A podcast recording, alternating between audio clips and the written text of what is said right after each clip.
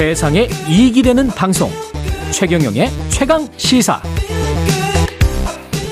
네, 윤석열 대통령 간호법 거부권 행사에 반발해서 준법 투쟁에 나선 간호사들이 지난 금요일에는 대규모 장애 집회를 열었습니다. 간호사들이 단체 행동에 나선 이유 타격난 대한간호협회 제1부회장에게 들어보겠습니다. 안녕하세요. 안녕하세요. 예. 지금 규모가 어느 정도였죠? 지난 19일에 열린 총궐기 대회? 네, 5월 19일은 저희가 이제 간호법 거부권 행사 규탄 집회를 이제 개최하는데 예. 사실은 저희도 어, 예측하기 굉장히 어려웠습니다. 왜냐하면 어느 행사와는 다른 좀 특성이 있었기 때문에 음. 그런데 어, 간호사들이 전국에서 스스로 연가를 내고 어, 참석해서 전 그 전체 어, 학생들과 그다음에 간호사들이 한 10만여 명 어, 세종대로에 모였던 것으로 저희가 추산하고 있습니다. 10만여 명. 전체 네. 간호사가 지금 몇 명이나 됩니까? 저희 간호 면허 소지자는 50만입니다. 아, 50만 명.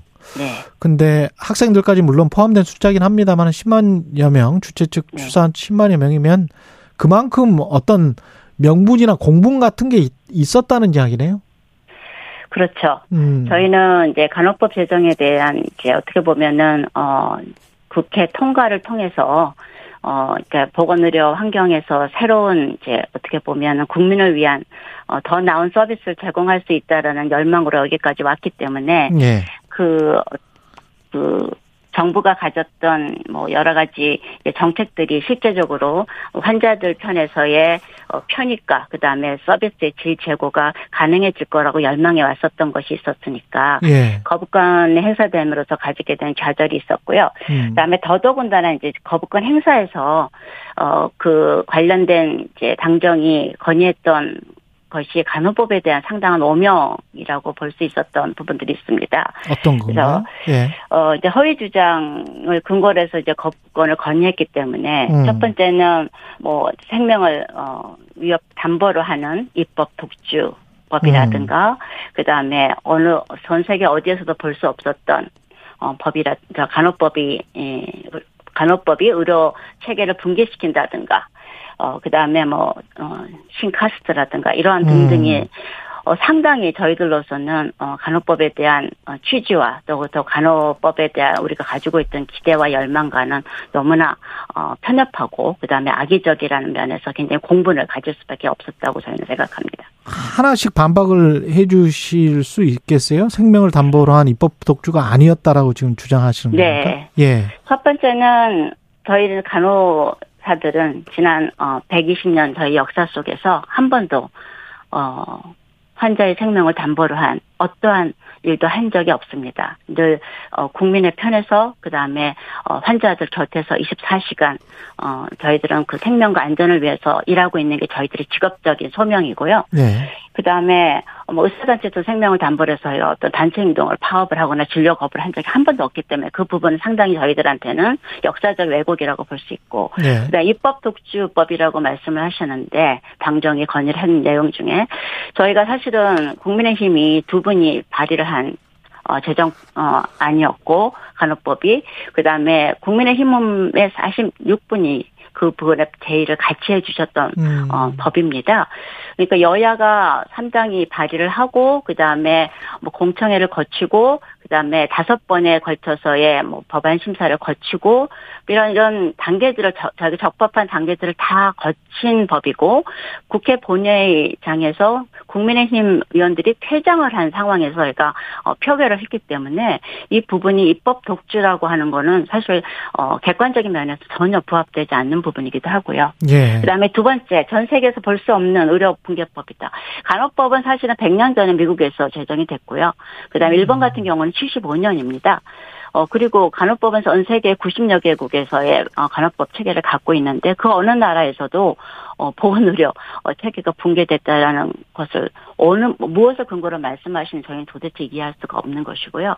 신카스트. 그다음에 예, 신카스트는 학력을 뭐 제한했다 이런 간호자무사 하는데요. 네, 예. 간호조무사의 학력 제한인데 이는 의료법 어, 왜 보면, 어, 팔, 어, 간호조무사에 대한 그 응시 자격, 그러니까 뭐라, 국가시험에 대한 자격 응시 자격을 어, 명시한 거를 그대로 갖다가 간호법에 어, 그 조항을 그대로 가져온 겁니다. 그렇기 때문에 간호법에 신설되어 있는 것도 아니고요.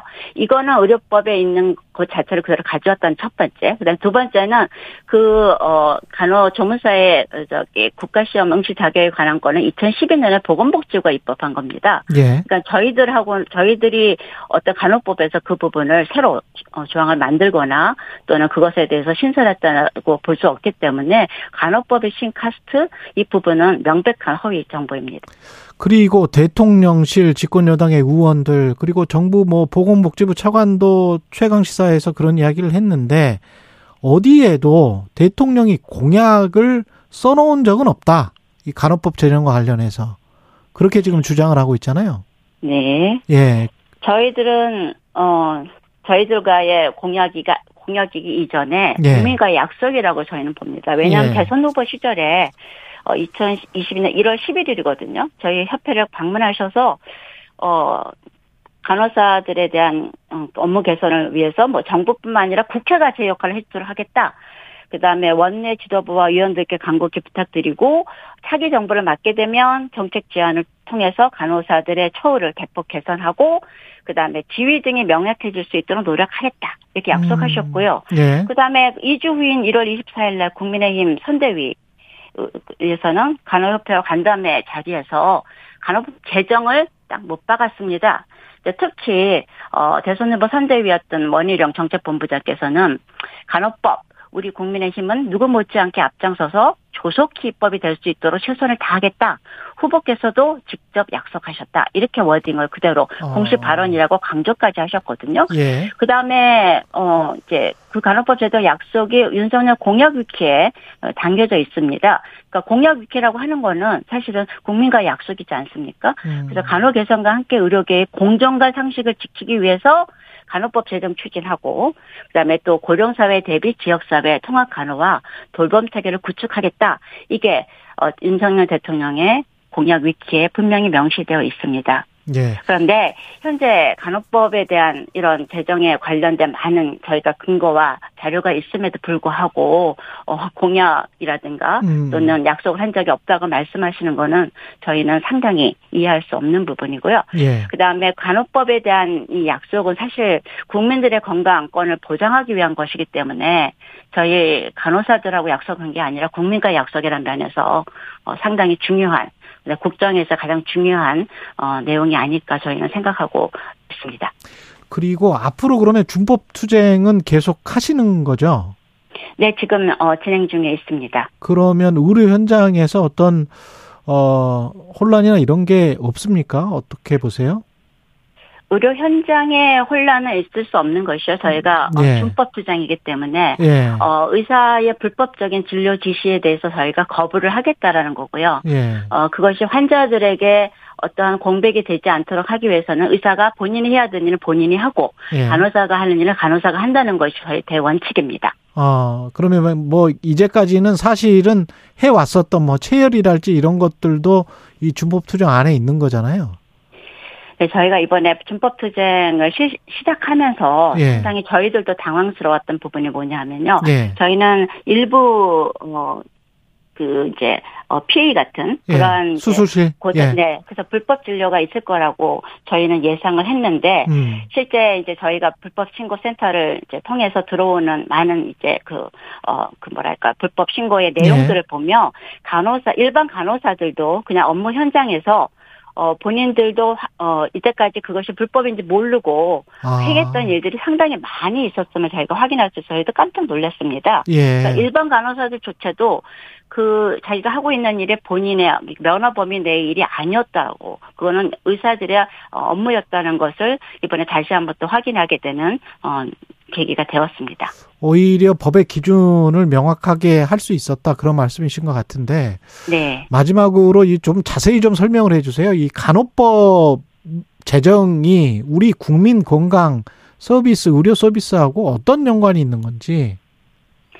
우선 지금 현재 우리 뭐 이렇게 어, 시대적으로 고령 고령화 사회, 그다음에 지금 현재 초고령 사회를 앞두고 있고요. 2025년에 네. 고령화 사회가 된다라는 거는 사실은 모든 건강의 문제들이 상당히 좀 더 더 복합적이고 그다음에 누구나 그런 이제 어 건강의 문제를 가지게 돼서 의료적인 어 전문적인 도움을 받아야 되고요. 그것이 또한 어디서나 받아야 된다라는 면에서 시대적 전환이 이미 많이 이루어지고 있는 상황입니다.